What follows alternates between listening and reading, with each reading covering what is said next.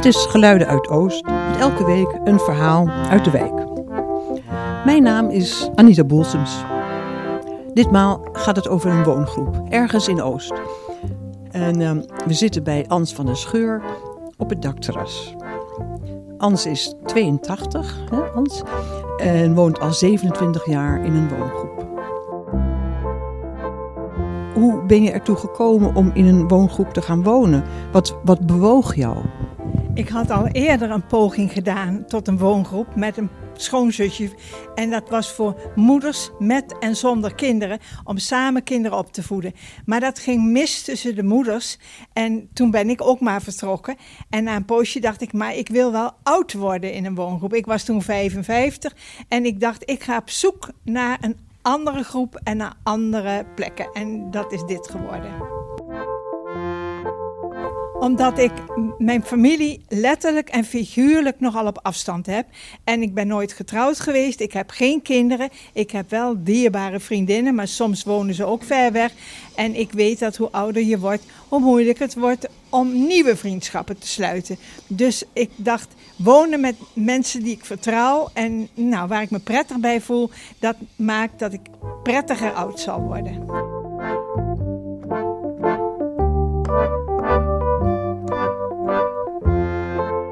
Begrijp dat je nu in een woongroep met alleen vrouwen woont. Is dat een bewuste keuze geweest? Ja, dat was in die andere groep ook al. Dat waren alleen moeders en meemoeders. En ik wilde, eh, ik had feministische vriendinnen en ook contacten. En ik was bezig met een vrouwenproject in het burgerziekenhuis. Want dat was vertrokken en daar moesten nieuwe projecten komen. En ik was bezig met een vrouwenproject wonen en werken voor vrouwen. Want vrouwen hadden gewoon veel minder nou, zeggenschap over ruimte dan mannen. Dus niet omdat ik een hekel aan mannen heb, maar omdat ik vond dat de vrouwen een inhaalslag moesten maken. En ik hoorde daar graag bij. Het was wel duidelijk dat, dat wij dat zouden krijgen. En de directeur van de woningcorporatie die stond er ook veel positiever tegenover dan wij gedacht hadden. Wij kwamen tot de tanden bewapend bij hem aan. En hij zei: Ik heb mijn meest feministische uh, projectleider die ik maar heb, heb ik op dit project gezet. Want uh, jullie hebben goede ideeën. En, uh, en die ideeën haalden we bij de paar woongroepen die er al waren. Maar ook bij zo'n vrouw uit, uit de. Toen hadden we hier nog geen stadsdeel. Die zat in de gemeenteraad. Dat was Els Achsterribbe. En die, nou, iemand van ons had daar contact mee. En die vond dat idee van senioren die voor hun eigen toekomst nadachten en iets wilde ontwerpen. Die vond dat helemaal passen binnen haar eigen visie en haar ideeën binnen haar partij. En zat gelukkig de wethouder mee. En zo eh, is dat idee omgezet in, in realiteit.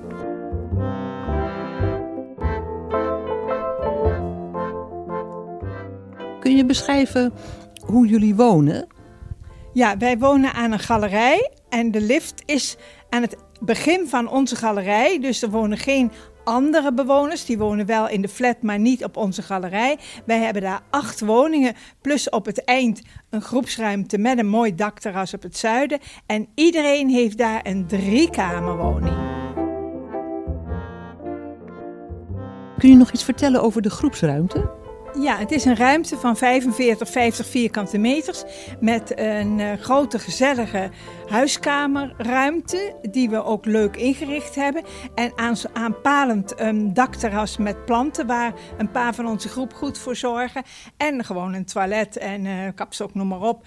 Uh, het, het is heel functioneel en toch gezellig.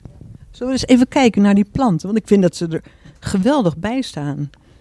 Lijkt wel echt een tuin.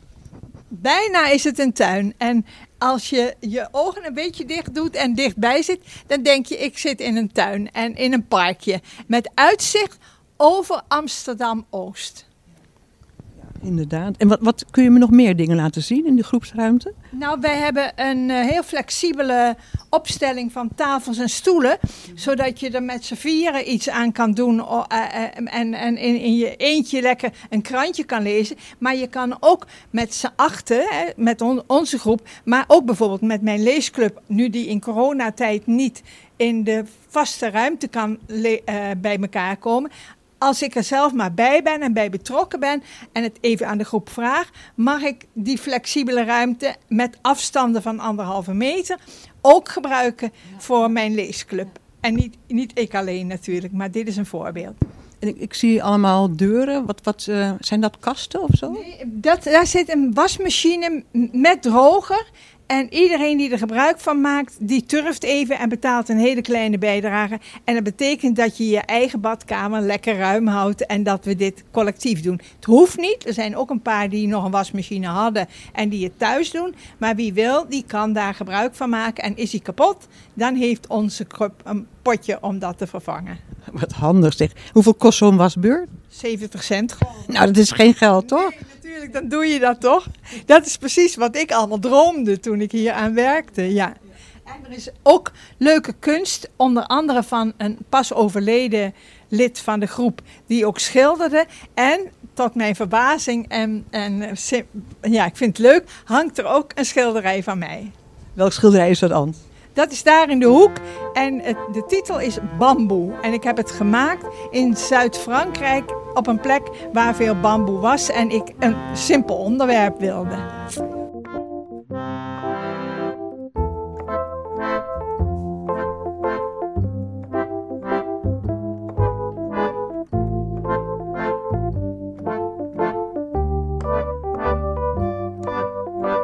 Zijn jullie vriendinnen?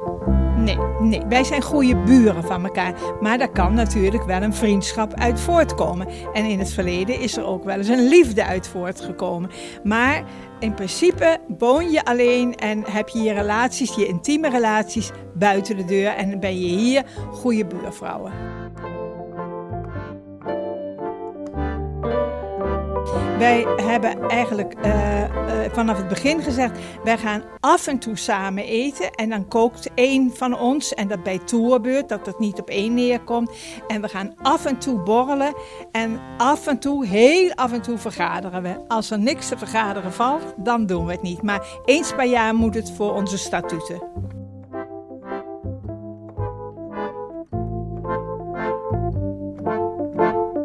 Iemand moet al eens een aantal behoeftes hebben, motivaties hebben en situatie hebben waardoor uh, dat groepswonen ineens aantrekkelijk wordt. Maar uh, voor iemand voor wie familie en uh, vrienden ver bovenaan staan, wordt het al behoorlijk ingewikkeld.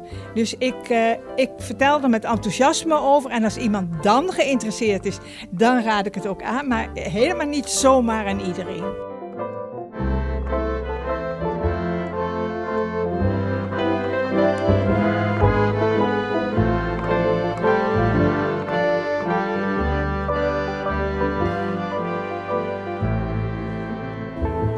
Hans, wat vind je nou het allerleukst van het wonen in een woongroep? Nou, dat er als je de deur uitgaat en je lang, langs de galerij loopt, steek je minstens twee keer je arm op van hallo, goedemorgen. En uh, nou, als je je alleen voelt, dan, dan verzin je even een smoes en dan ga je even naar een buurvrouw. En nou, komt het niet uit, komt het niet uit. Maar dat, dat gevoel van ja, niet alleen ergens te wonen, niet anoniem, dat is zo prettig. Iedereen weet, dat is alles.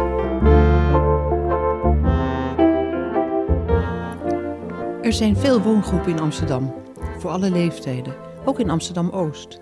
Heb je belangstelling? Kijk dan op een van de vele websites, bijvoorbeeld woongroepen.nl. Dit was Geluiden uit Oost.